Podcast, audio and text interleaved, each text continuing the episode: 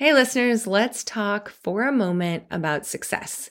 Success can mean a lot of things. Money, fame, family, even just making it to tomorrow. But for every kind of success, there are those born close to it and those who have to strive and struggle to reach the top.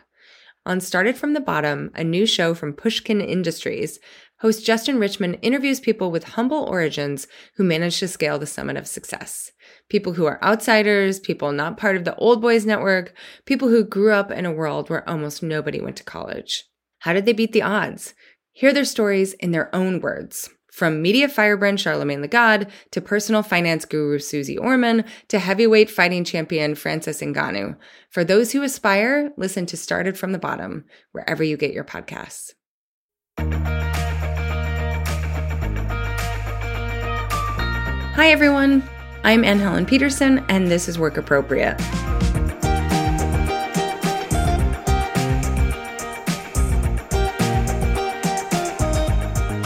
So there are a few screenshots of digital calendars that float around social media haunting me. I can't remember if they're from like Google Calendar or Outlook. I have no idea if they're real or whose calendars they are, but they are overflowing, absolutely jam-packed with meetings. We're talking no space to eat, let alone pee or think.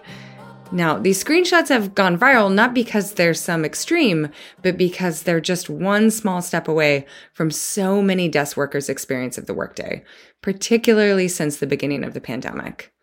There's one meeting that rolls straight into the next, so many meetings that could have been an email or that have no agenda or that no one's prepared for, thus necessitating yet another meeting. The idea that every problem, every issue, every roadblock in your organization can and should be solved by a meeting, that's meeting culture. And it's a real problem for most organizations I know. When I asked for questions and quandaries related to meetings, there was a flood. You have lots and lots of meeting problems. So who could we have come on the show to actually address your meeting quandaries? I wanted someone with a lot of insight into how companies work today, but also some experience with how a company can actually try to change their own meeting culture run amok. My name is Christina Janzer, and I'm the Senior Vice President of Research and Analytics at Slack, and I'm also a co-founder of the Future Forum. Can you tell me about the Future Forum? Because I think that is where I personally draw on a lot of my information about the way that the future of work is changing, and then also how meetings are changing. So what is the Future Forum, and, and what is your interest in it? So the Future Forum is a research consortium that is backed by Slack um, and a few other founding partners, B C G, Miller-Knoll, and Management Leadership for Tomorrow. And we study the future of work. Um, so my team conducts a ton of research, including a quarterly pulse that we send to ten thousand desk workers around the world. And we share that research and we bring executives together to help design a way of working that is flexible, inclusive, and connected. And I'm a researcher. I love research. It's so fun. But I also just feel very passionate about making work better. And yeah. I want to make it better for me. I want to make it better for my kids. I want to make it better for everyone. So it's a fun thing to research, that's for sure. Two things that I always talk about when I talk about the Future Forum findings is one, that it is not only surveying people who use Slack, because I think sometimes people are like, these findings are only tech workers who use Slack. This has nothing to do with the way that I work. And it's global, which I think is really interesting, like six different countries, right? Yep. And then also that the goal isn't to be like, oh, you should use Slack more. It's more, how do we give leaders the tools with evidence to change the way that they're working? Because I think sometimes in the workplace, people get like an idea in their head of like, oh, well, this isn't working. Maybe we should try this. But they don't really have an understanding of what precisely isn't working.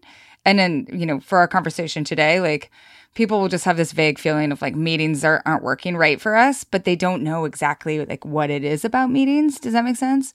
Absolutely. Yeah, you make a really good point. So uh, my job is sort of split into a couple buckets. One is very focused on Slack, but this is not focused on Slack. This is just focused yeah. on understanding desk workers and their challenges. And maybe Slack can be a, a solution, but maybe not. And the most important thing is that we really understand what is challenging people, what are the opportunities to make work better.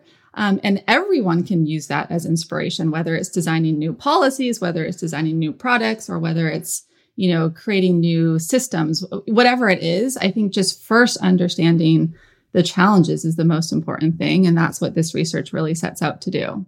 And you're here today, I think, in actually like two roles, because not only do you have all of this insight from all of the research you've done as part of Future Forum, but then also you are a worker at Slack, right? Like, and you are, are trying to think about, okay, at Slack, how are we trying to make our own workplace habits more effective, right? Our own strategies. So I know that there's been some changes recently about meeting and meeting culture, stuff to do with like Fridays and that sort of thing. Can you tell us a little bit about that? Yeah, absolutely. So I think maybe, maybe just to set a little bit of context, one of the most important findings from the Future Forum research is the importance of flexibility. Mm-hmm. And maybe that's obvious, but people really want flexibility, both for when they work. So ninety-four percent of people want schedule flexibility, and eighty percent of people want location flexibility.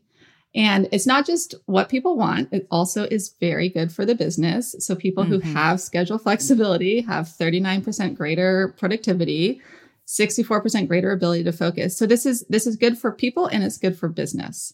And what gets in the way of schedule flexibility?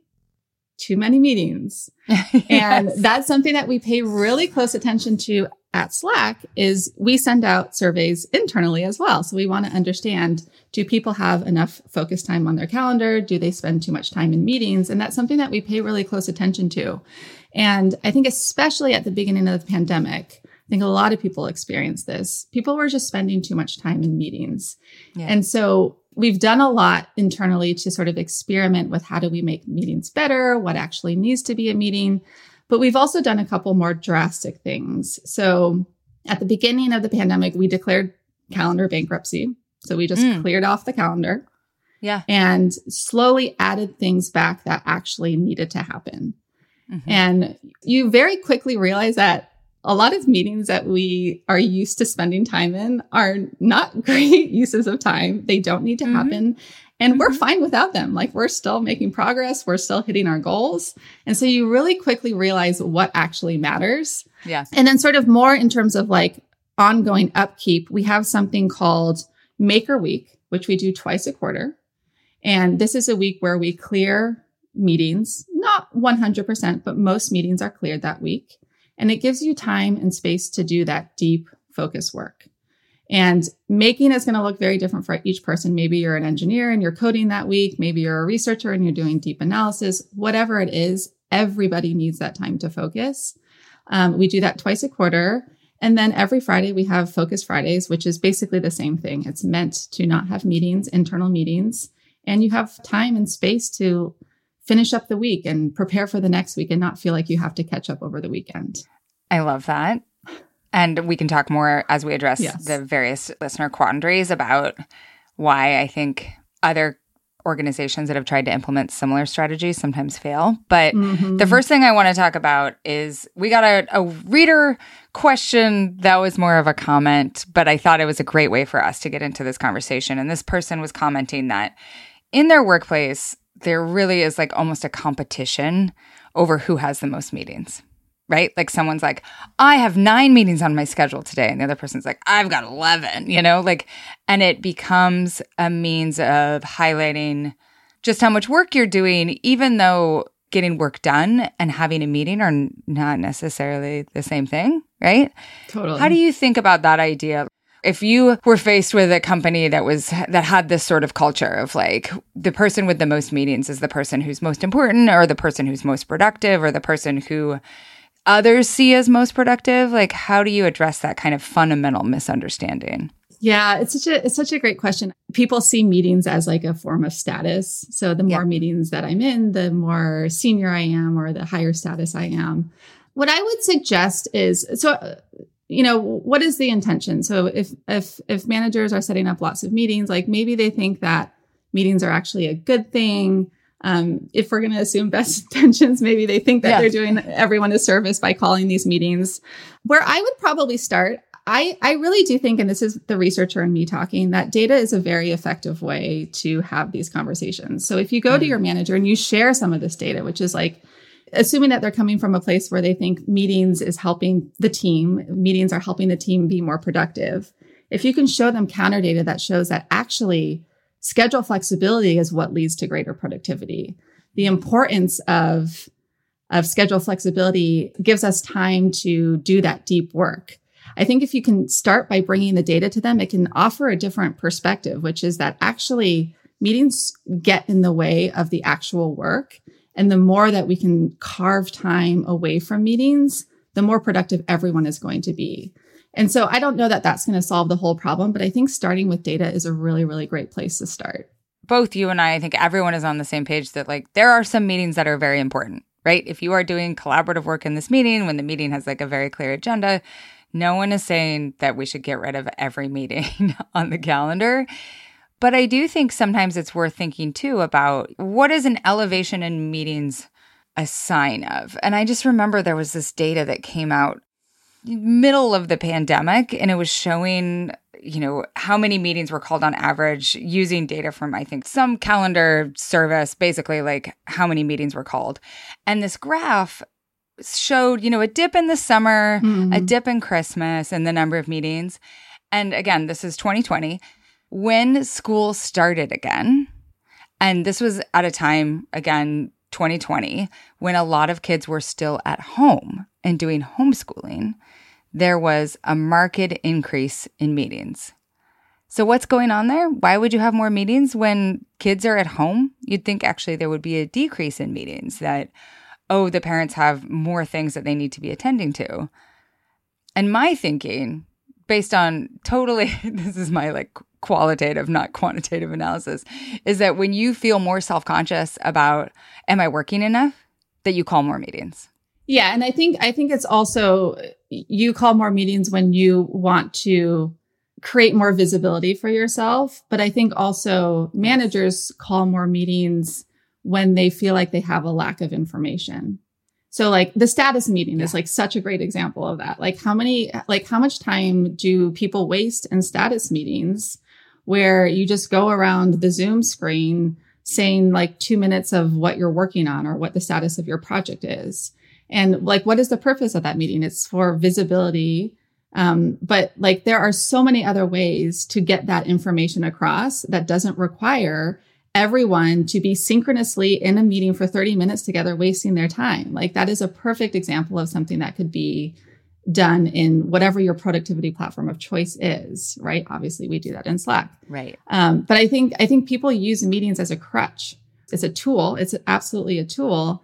But there are so many other ways to rethink the purpose and, and what are other ways to accomplish that same task.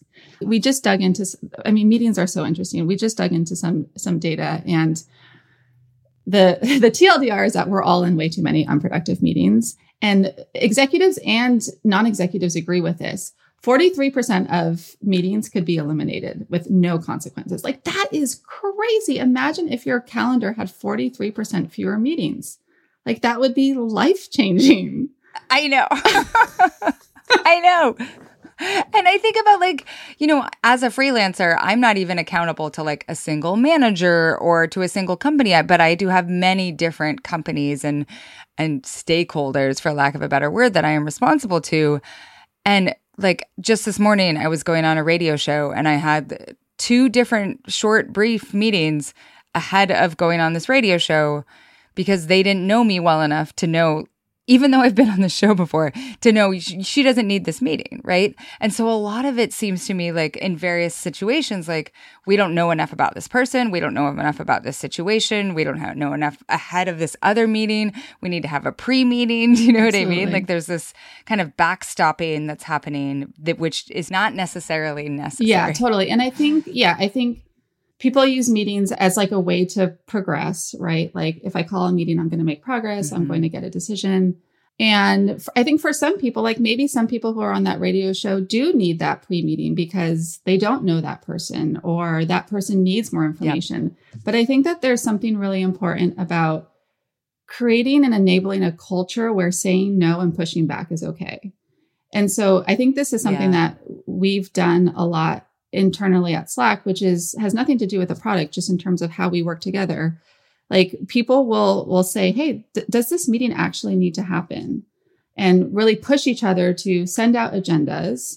And if the agenda doesn't seem like something that you need to participate in, it's totally fine for you to say no and to say, actually, it would be much better if I use this thirty minutes to do deep work or to do something else.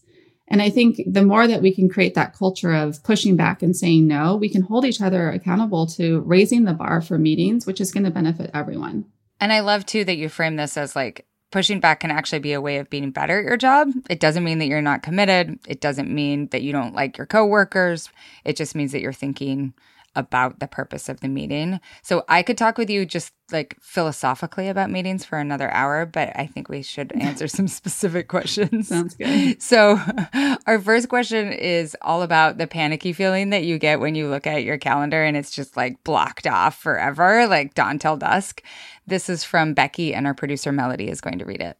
My department went fully remote during the pandemic, and work in general has been pretty accommodating. But this has led to a new culture of just constant virtual meetings, done at eleven fifty-nine, in a new meeting at noon. In person, you physically had to walk to and fight for meeting space. Not anymore. Meetings with tight agendas are fine, but some people just meet to ramble, and there's no accountability for this either. We all have so much to do, so the meetings feel necessary. The half-hearted management attempts at fixing this, suggesting no meeting blocks, ending ten minutes early so everyone gets a break, none of it works, and even management has a hard time respecting their own suggestions. But how can staff lead from below to regain some breathing space back? Oh, so this to me sounds like a bad leadership problem. Um, what is your take when you when you hear this question? Well, okay, so the last thing the person said was something about like, how do we get back breathing space? Yeah. When I hear that, I hear that, you know, there's there's no room to breathe. There's no room to do deep work. There's no room to focus. And so it feels like there needs to be like a complete mm-hmm. restructuring of how work happens within either that team or that company, however big that that thing is. Yep. And what I have found to be really effective in this situation is to create sort of like these core working hours. So with the assumption that focus time and deep work is important, and hopefully management agrees with that, what are the times of the day where you are actually going to be synchronous together with your team, where you're going to be available to answer questions, available to jump on a meeting? And different teams are very different, so this isn't a one size fits all, but let's just say that it's like from ten to one every day. Um, those are the times where you're going to have, you're going to be available for meetings, you're going to be available for feedback, you're going to be available for synchronous work. But everything else is off limits, because that's when you're actually breathing, doing deep work, doing that focus work. And I think what that does is, well, it sets clear expectations, but it also is a forcing function, like we talked about, to reset the bar for meetings, because you don't have forty hours of options to set, to set up a meeting. You have, what is it, fifteen hours of core collaboration hours. And so you start to just be much more picky about like, hey, I only have fifteen hours a week to meet or yeah. to do synchronous work. Does this actually need to be a meeting? Maybe we can just handle this offline, or maybe this could be a quick Slack channel or a Slack message. Um, and so I think I think they need something more drastic to sort of reset expectations for how this team actually needs to get work done together. Yeah, to me, it seems like, you know, you could do the meeting bankruptcy, which which you guys did, and I know other places have done as well. But then maybe if you just if you declare bankruptcy, it just like you just have to do it every year. Like you're not actually addressing the root of the problem. And what I see here is something that I, I think a lot of places struggle with, is that there's not a willingness to essentially audit the work that you're doing. Mm-hmm. Like, what do we actually need to get done? You know, the speaker says we have so much work, it feels like all of these meetings are necessary. But if it feels like all of these meetings are necessary, and that pushes any of your deep focus work into hours that you're technically off the clock, right? Or into like really long, long hours of, um, you know, on the weekends, after hours, that sort of thing, then there's too much work, right? Because that, that sometimes is a problem right. too, right. is that like we have taken on too much and we need to limit our scope.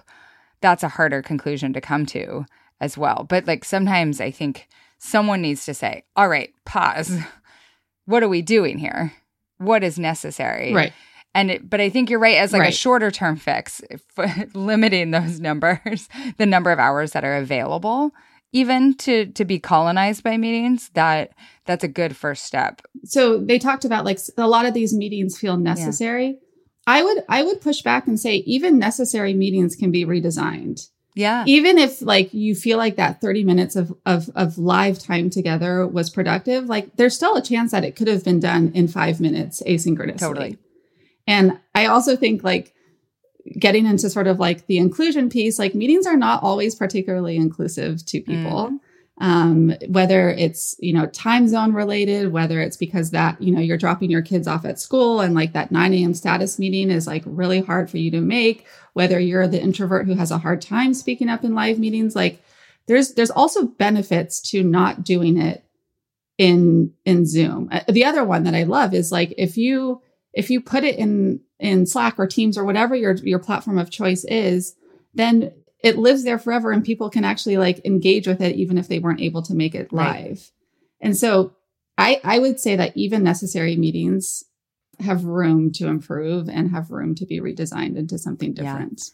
Yeah. I think the, the difficult thing here is that the leaders seem to not be respecting their own boundaries that they've put around it too. And I, I've heard this from a lot of people like, oh, we have Focus Fridays. And because of that, you know, our managers are like, let's put the meeting on Friday because no one has a meeting then, right? Like it becomes actually a place to put meetings. It's just done secretly. And that, uh, that seems very destructive to me. So this has, this has one hundred percent happened at Slack. And what has worked is continuing to show the data. So continuing to show the importance yeah. of this and continuing to remind leaders, like I'm happy to, to reach out to leaders and say, hey, your team is still struggling because they're not able to fully participate in Focus Fridays because they keep getting meetings. And sometimes people just like, this is a new way of working. Yeah. This is, these are new behaviors. And I think we do have a responsibility to not give up if it doesn't work right away, but to keep pushing at it. And leaders can push at it, you know, individual contributors can push at it. Everyone can do that. And I think it's a collective responsibility that we all hold. Um, but I, I do see people giving up a little bit too early.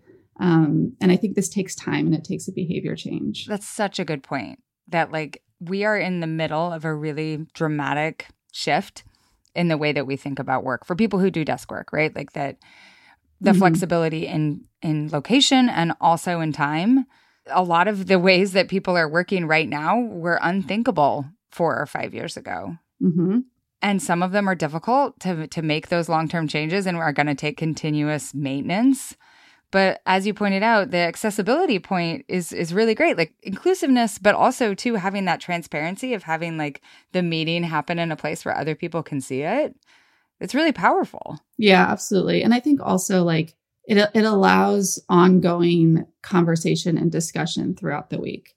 So like, why is from nine to nine thirty the only time that you can actually like have the conversation about the topic? Like, what if you learn something right. new an hour later or a day later? And if it's somewhere digital where people can participate throughout the week, it invites so much more engagement and so much more progress. Um, so yeah, the point that you were making about how this is new, we're still learning. Like, I do think that people need to sort of invest in sort of a culture of experimentation and innovation because we don't have all of the answers yeah. yet. And we're not going to have all of the answers. And we're we're going to continue to sort of struggle with this new way of working.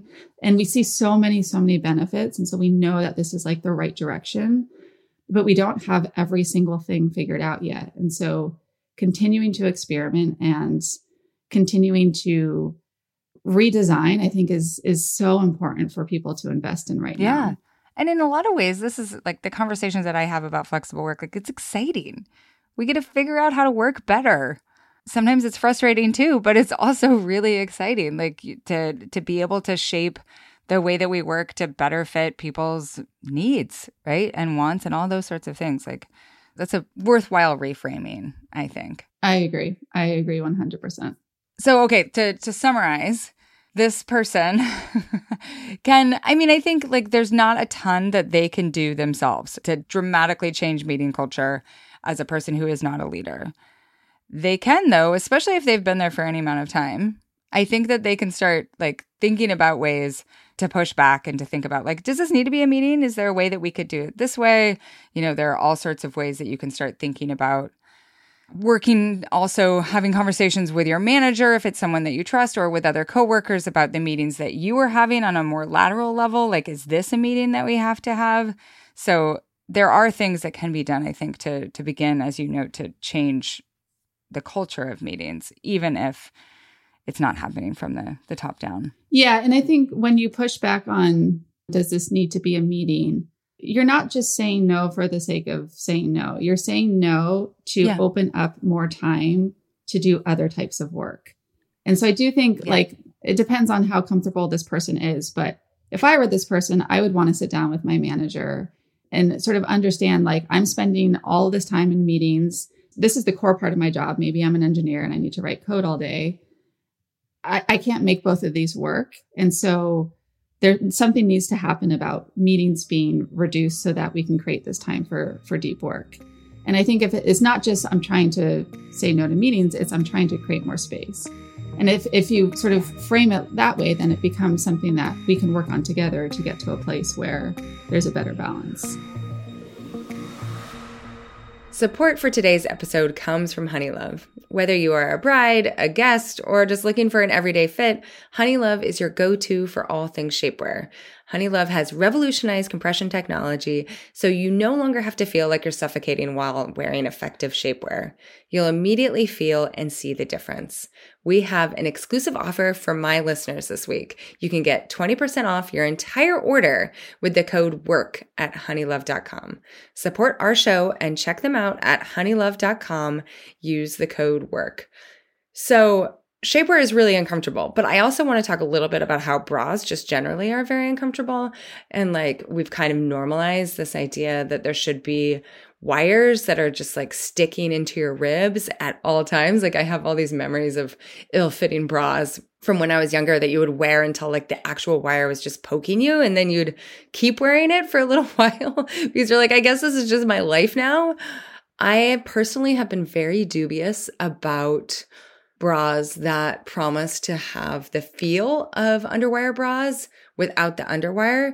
I've tried some in the past and I'm like, no, this just doesn't feel right. Like, I just don't feel like things are under control. But, you know, I got one of the new Honeylove bras in the mail the other day, and I have to say that it actually, it's pretty amazing. That same technology that they use with the bras to make it feel like you have that same sort of support without the actual metal like poking into your body, it also applies to the way that their shapewear works.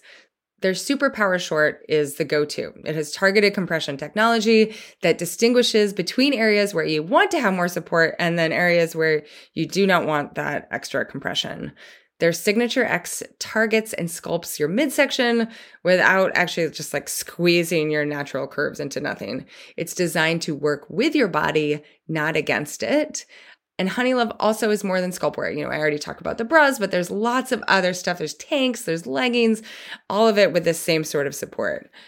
Honeylove is just as easy to put on as it is to take off, because shapewear, like, you know, any other thing that you wear under your clothes, it shouldn't be hard. Their products make you look good and feel good. Whether it's for a wedding, an event, or just an everyday boost of confidence, Honeylove is the perfect plus one. Treat yourself to the best shapewear on the market and save twenty percent off at honeylove dot com with the code WORK. Use the code WORK at honeylove dot com. That's WORK at honeylove dot com.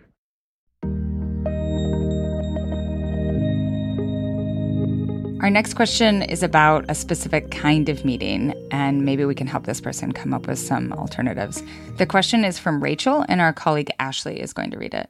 I work in marketing, and my team used to have an excessive amount of status update meetings at least twice a week with just our team or parts of our team, and then several additional bi-weekly status update meetings with folks not on our team where we'd all go around and report on what projects we were working on and what their status was. The vast majority of the time, there was nothing to discuss and no sticking points, just a status update and then move on to the next item. It was so dreadful.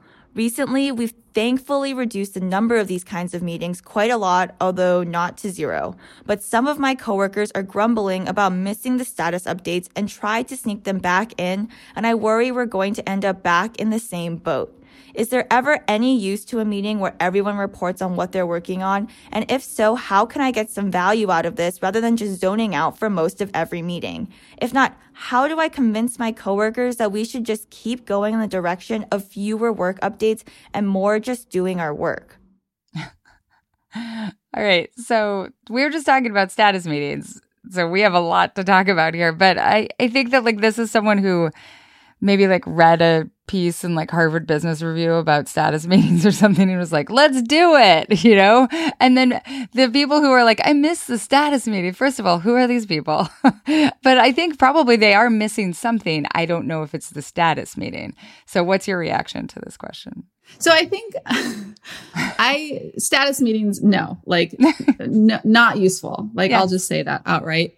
What is the purpose of a status meeting? A status meeting is to create visibility. I think there's like an accountability piece too, right? Like if you're required to like report your status every week, then you feel like you need to do work to be able yeah. to report. So like, so yeah, so that's, that stuff is useful.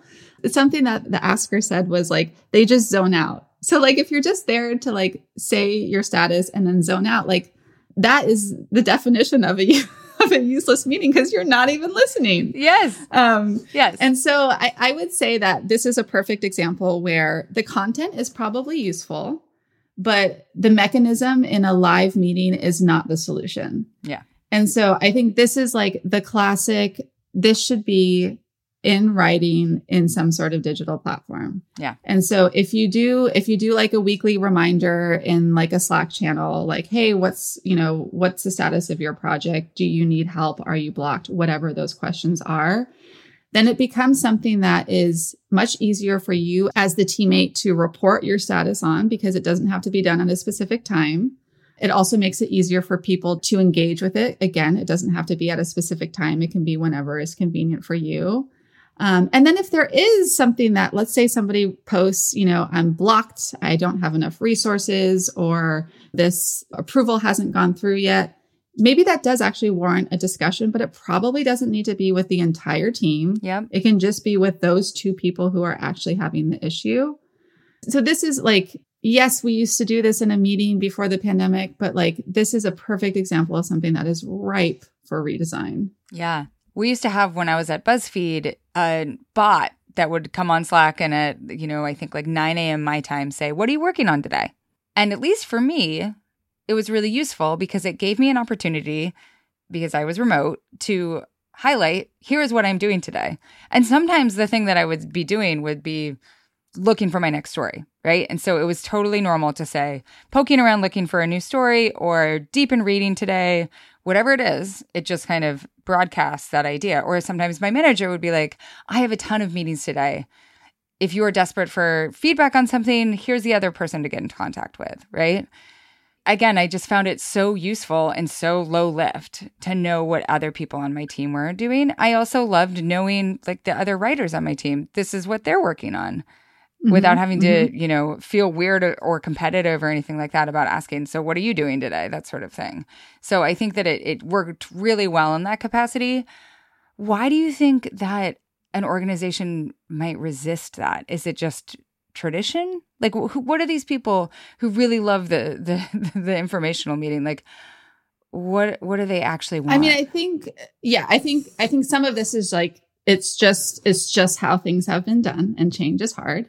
I do think that managers probably get a lot of use out of status meetings. Mm, yeah. um, it's a way for them to consume that information really quickly. Yep. Um, and, you know, I think individual contributors feel like they have to perform um, in order. And, and so the manager is benefiting from that information. But when you look at sort of the amount of time and the number of people who are required for that, and to the point of the question asker, like they just zone out, like mm-hmm. that is such a waste of time. Um, it's not that there isn't some value for the manager in this meeting. It's just that there is a way for them to get that exact same value and not waste the time of everyone else. Yeah. Right. Because if I, if I read the statuses of all of my teammates, it would probably take you know, five minutes. Mm-hmm. Um, and I would get all the information that I need. The manager would get all the information that they need, and think of all the time that you save. Um, so I do think some of this is about like control and also just like tradition. Like you said, this is just the way that it's always been done, and change is hard. It really is. So I have a little bit of empathy for, for yeah. managers who don't want to change. Yeah, I do too. Just a little bit. Our next question, it feels like one of those like logic puzzles that we had to do in middle school. Let's hear from Katie. I manage a team of engineers located in both the U S and in Europe. We work together to create one product, and both sites are proud of their respective areas of expertise. However, we're really struggling with the time zone differences. Efforts to make every project only located at one site result in experts feeling excluded, worse end results, but working together results in work creeping earlier or later than is healthy. While we've been successful in implementing flex time, the early mornings and late nights are not healthy or sustainable. It's been hard to make decisions stick if they're not made in a real-time meeting. Have you encountered any tools or policies that make international work effective and sustainable? So I feel like this question is one that more and more companies are going to grapple with if they're not grappling with already, basically being a globally distributed company in some capacity. Even if on the ground, people are coming into the office, you know, you have this time zone difference. So what have you seen in terms of different organizations working to rectify these difficulties? I, I appreciate that the question asker is like, we've tried making everyone just do it at, you know, delegating the the work to just one place and another place, and that hasn't worked. So what do we do now? Yeah, this is a tough one. So we talk a lot about like team level agreements, which are like, you know, again, it's not like a one size fits all. It depends on like the unique needs of your team and what you're actually trying to accomplish. But, you know, having a conversation about like, how are we actually going to work together more flexibly? What are the types of meetings that we need to have in order to make progress? How are we going to make decisions? Maybe we're going to make a decision that all decisions need to be made synchronously in meetings. Um, but sort of talking through how are we all going to work together, and when are we going to come together, and when are we going to have our focus time? And, you know, one of the sort of outcomes of a team level agreement is the core collaboration hours that we talked about before. But if we find that, you know, let's say that there's like two hours of overlap between these time zones. Yeah. I, I think you kind of have to draw it out, and it depends on the situation. Yep. Um, then we're going to use those two hours in these specific ways. We're going to start by talking about all the decisions that we need to make, have our brainstorms, have our discussions, and then leave those two hours with like these decisions made, right? Like you need to sort of figure out how are we going to make it work with the constraints that we have. And the constraints that we have are that we don't want people to work really early. We don't want people to work really late. And so we have to make the most out of the overlapping time that we have. And if we make these types of decisions, if we make this type of progress when we're synchronous together, then when we go away and have our sort of deep focus time, we can just execute on that. And I think people need to get, teams need to get really, really specific about how do we make it work with what we have. But I guess what I would also say is I also think we need to be realistic. And so as we're thinking about starting projects, and as we're thinking about like, okay, we're going to kick off this new product, or we're going to kick off this new initiative, what's going to be required in order for that to happen? Maybe it's like really clear, we have clear goals, and it's really just about execution, and it really doesn't matter where people are. But maybe it's going to be like a highly iterative project where we're always going to be getting feedback from these people. We're always going to be needing that like time together to move forward. And maybe that's actually not going to be particularly conducive to people in three different time zones spread out all over the world. Yeah. Um, so I do, I do think we need to be, we can make the most of, of the situation that we're in, but we also need to be realistic about what's going to set a project up for success, and make that decision at the beginning versus like three-fourths of the way through when we realize that things are broken. Yeah. We can't bend time. So if there are only two to three overlapping hours, how do you treat those hours as incredibly precious? And how do you also, for the people, because there will be one of those teams that wakes up in the morning, does a full day of work, and then has those overlap hours. Yeah. And another team that wakes up in the morning is slammed with, oh my gosh, here's like this other team that has been awake all day and suddenly has all of these questions. How do you create some buffer so that mm-hmm. you don't have one team like slamming their needs into the other at all times. Mm-hmm. So that's something to be mindful of as well when you are arranging those precious times. And I think too, like if if you have people on your team who are like, oh, I come up with an idea or a question, I just really, I want to get it off my head, I want to make sure that I address it, I want to send a message now. Learning, delay send, like that is a, like a good friend of yours. And I'm guessing yeah, this yeah. person probably, you know, they are trying to do that on their team. But then your final point too, I think is is excellent, that, you know, maybe those pe- those experts who feel like, oh, I'm not getting consulted, maybe they need to deal with that a little bit. Like maybe some they're yeah. not always going to be consulted in every single corner of a project when it's not a project that's happening in their time zone. Right. And then maybe there's another project that they can be on that's like more yeah. conducive to their their way of working or their time zone. Um, yeah. Yeah. Like you said, like it's, you can't bend time. So we have to do what we can um, and make hard decisions. So our next question made me laugh because this person did not know that you were going to be our guest. This is Wakas. When are people going to realize that these massive Slack threads with hundreds of messages are the new meeting? So, as a as an official Slack person, is this rumor true? Is there are there no more meetings? Are we only having Slack threads from here here on out? Well, when you put it like that, no. But when I heard the question, I was like, "Oh, this is music to my ears!" Like, yes, Slack threads can replace meetings, and it's magical when that happens because you don't have to wait for a meeting for work to happen. It can just happen in in Slack. Um, So I guess a couple things that I would say is um, I, I do think that a lot of people are already realizing this yeah. and are like effectively replacing what used to have to be a meeting with some sort of asynchronous work in Slack, whether that's channels, messages, or huddles or clips. Like there's lots of different ways to make progress that don't require jumping on a Zoom together. Yep. But one thing that I would say that I've that I've seen a lot of is, um, and I don't know that this is what the person was getting at when they, you know, said, when will people realize? But my interpretation of that is like, when when is leadership going to realize mm. that is happening? Mm-hmm. Yeah. Is that oftentimes executives and leaders are not using the tools that their teams are using. one hundred percent. We hear this all the time where executives are like, oh, like I'm too busy to be in Slack. Just like email me or like text me if you need me.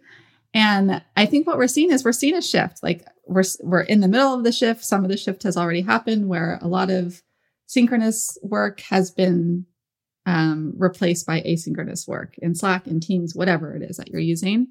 But if executives aren't there, then they're not seeing that happen. Mm-hmm. And so it's almost like they're just not where the work is happening. And I think they're really missing out on on sort of participating in, in that work and participating in that shift. And so it's happening. And if you're not there, you're not going to see it. So I have a question about how you can prevent Slack threads that are functioning as larger meetings go off the rails. Because I have seen this happen. Again, I used to work at BuzzFeed. Uh, and sometimes there would be kind of like a back channel, essentially, of like an all hands, or there would be a ask our C E O anything, right? And and one of the, I think, real utilities of that channel was that people who would feel uncomfortable raising their hand in an all hands, right, and saying, here I have this difficult question about pay discrepancy, say, or what is happening with our stock? Why is it being weird? You know, those sorts of difficult or mm-hmm, mm-hmm. questions that just make you feel uncomfortable. It's easier to do that in some ways in a Slack channel. But then I mm-hmm. also think like sometimes too, there's the way that like people use reactions in passive aggressive ways, you know, like how do you create or how do you talk to an organization or a team about creating a culture that I, I really don't want to say professional here because I think like professionalism is, is, you know, a tenet of white supremacy most of the time, but yeah, yeah. that just that it doesn't become a passive aggressive shit show. What do you have any suggestions on how companies can think about that? I think people need more guidelines for how to engage with Slack. Yeah. And it's something that we spend a lot of time with internally, and we advise companies that we work with as well. Um, but the same way that you would have guidelines for how you treat your coworkers in an office setting, it's the same thing. Like that should, there should be a digital equivalent to that. Yeah. And I think people sort of forget sometimes that that emoji on Slack, that is associated with some sort of meaning, and, and it, it, it creates, you know, perhaps negative feelings for the person who's receiving that emoji. Yeah. Um, and I think that there's, there's a lack of sort of Slack etiquette and guidelines at many companies who use Slack, but it's something that we have internally that I think is really helpful. So it helps create very clear expectations for how to engage. And, and we also, because we have those expectations, people hold each other accountable in Slack. Mm. And so if there, if a question is going off the rails, or maybe it's like going off topic, we have an emoji that we use. It's the raccoon emoji, which basically says like, this is not the place to have this discussion, take it mm. somewhere else. Mm. And so like little, little things like that, if you have the clear guideline, then you can, you can, people feel more comfortable sort of in, politely and, and gently enforcing that. Yeah. So participating in conversation digitally is new for some companies. And something that we'll often say is like, if you're not going to say it to somebody face to face, like don't say it in Slack, you know? Yeah, yeah, yeah, yeah that's um, true. And that sounds so obvious, but like people don't really realize that sometimes. The other small thing that I would note is that like, if you do have emojis that mean certain things in the Slack parlance of your organization, that is part of onboarding. Is having someone explain to people what that is, because it is an invisible curriculum of the organization. And if you just leave it to people to like think that they're going to figure out like what the trash panda emoji means in your, you know, like that's something that you need to make legible, because sometimes people don't Absolutely. know how to, it will take months to figure out that they're doing it. Yeah. It's like the Slack code of conduct. Yes. So we have a last question that shows that there is no one size fits all to this question of, of making meetings work. This comes from Keisha. In a world where meetings at office jobs have gotten out of control, I actually have a bit of the opposite problem. In my role, I do quite a bit of work on my own. However, getting feedback and coordinating on a daily and weekly basis between members of my team is rather important. We get by well enough on Teams and email, but in an effort from my colleagues in more senior positions to cut down on as many meetings in their schedules as possible, they keep trying to cut out one of the only two meetings that I have with them each week. It seems every couple of months or half year, they try to cut out this one half hour meeting, only to quickly realize how important it actually was and bring it back. I feel like my senior colleagues have amnesia at this point, and it's frustrating to have to keep reminding them what works and what doesn't for our team. Especially when we don't have this one half hour meeting, it bleeds into several hours of random Teams chats throughout the week that are confusing and inefficient, and instead, ironically, could have been a half hour meeting. I'm not the only person who suffers from this yo-yoing situation, but no matter how many of us speak up, the pattern always seems to repeat. I'm so tired of having to quote-unquote up-manage my boss. What can be done? So I feel like this person is like taking some of the advice that we talked about earlier, and they're getting rid of what they feel are unnecessary meetings, and then their team is like, no. So what do you think is happening here? Yeah, I think you're right. So um, I think what we're hearing here is that actually not all meetings are bad. There yeah. are ex- lots of examples of very productive meetings, and we should keep those meetings. My assumption here is that, like you said, the manager somehow listened to this podcast. From the no, future. They, they, they're, they're, they probably have the best of intentions. Yeah. They, they themselves are probably spending too much time in meetings, and we see that executives have... I think on average, it's like twenty-five hours of meetings per week versus ten hours for non-executives. So they're all, they're feeling overwhelmed. They're probably trying to do their team a favor mm-hmm. by reducing the number of meetings. So they think that they're doing a good thing. But I think um, maybe they've just swung too far, right? Yeah. To, in, in, the, in the other direction. And, you know, executives, like they don't, it's hard for them to have a pulse on everything. Like I have a lot of empathy. It's, you can't keep, you can't have eyes everywhere. So there's a really important role for this person to play to help them understand like, hey, there are actually, we're missing something by not having these meetings. And what I would suggest is if, if that person starts by sending an agenda to, so let's say that they have a meeting in a week with an executive. Send a meet, start to send that meeting agenda like five days in advance and say, hey, like here's, here's some things that are on my mind that I would really like to discuss next week. Yeah. That exec is going to be very unlikely to cancel that meeting if it's clear to them that you have a need for and a need and a purpose for that meeting.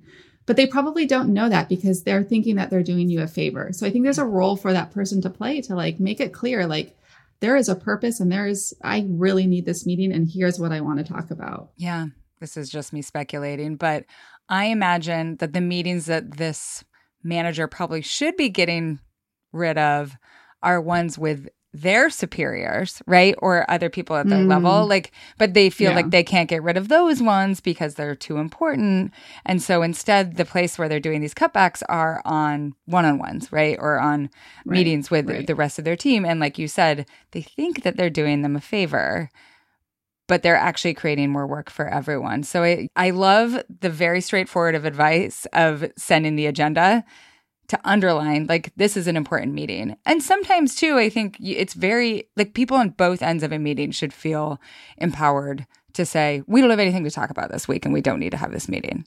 Absolutely. But to your point, like, I'm not sure if this person is specifically referring to one-on-ones. Yeah. One-on-ones are very high on my list of, like, meetings not to cut. Yeah. There's so much value in connecting with your direct reports every week or every other week. I think, you know, it depends on your relationship, but, you know, if there's nothing to talk about, absolutely cancel it. But that connection and, you know, that, that care that you can show somebody by meeting with them and checking in on them and understanding how they're doing, I think that's so important. And like, that to me is one of those, one of those meetings not to cancel. Yeah. So if that's what's happening here, then yeah, that's I'm sorry. And send your agenda. Well, and also too, I think it's kind of like therapy where you're like, I have nothing to talk about this week, right? It might seem like you have nothing to talk about this week. And then as soon as you show up for the one-on-one, actually you have a lot to talk Lots about that to talk week. About. Right? Absolutely. So uh, protect those ones and then think about the other ones that don't have as high of a priority. But okay, so we've got the advice, send the agenda, communicate how important it is and that it's like a very valuable meeting for everyone on the team. And hopefully this person won't continue to try to get rid of it every every month the way that they have been. So can we wrap up our meeting philosophies in like one sentence? My meeting philosophy is that I don't hate meetings. I dislike status meetings. A lot of times people just have meetings when they haven't read their email. The end. Um, what is your meeting philosophy? I was going to say that flexibility is really important. Yeah. Meetings get in the way of flexibility. Meetings that enable work are the best ones to keep. Mm. That is so much more coherent than my philosophy. I love it. It's really good. This is this is the title of the episode. Thank you so much for joining me today to talk about meetings. If people want to find m- more about you and about Future Forum and about your role at Slack, where can where can they look on the internet? So future forum dot com is a great place to check out our work. We post all of our research there. Um, I am a little bit more hidden online, but you can always find me on LinkedIn. Yeah, yeah, that's the place. Thank you again. This has been great.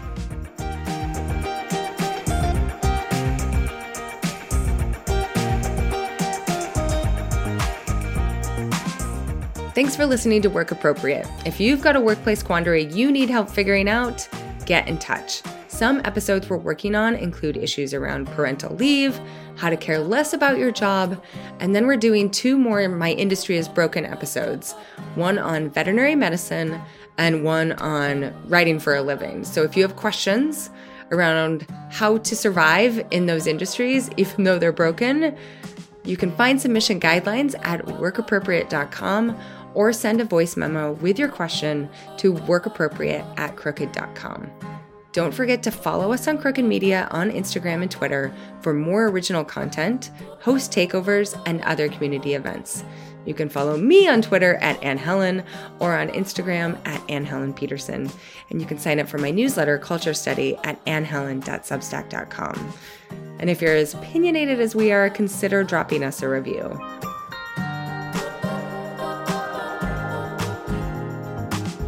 Work Appropriate is a Crooked Media production. I'm Anne Helen Petersen, your host. Our executive producers are Kendra James and Sandy Gerard. Melody Rowell is our producer and editor. Allison Falzetta is our development producer. Music is composed by Chanel Critchlow. Additional production support from Ari Schwartz. And special thanks to Katie Long and Sarah Geismer. Next week, we're talking about setting boundaries between yourself and your workload, your boss, the parents of your students, et cetera, et cetera. Be sure to subscribe so you don't miss it.